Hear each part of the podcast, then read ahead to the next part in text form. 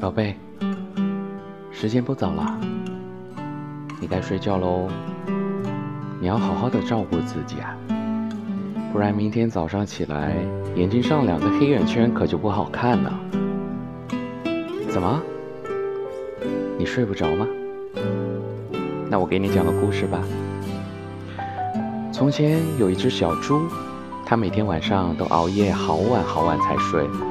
然后每次都醒得特别特别的晚，所以你知道我叫它什么吗？叫小懒猪。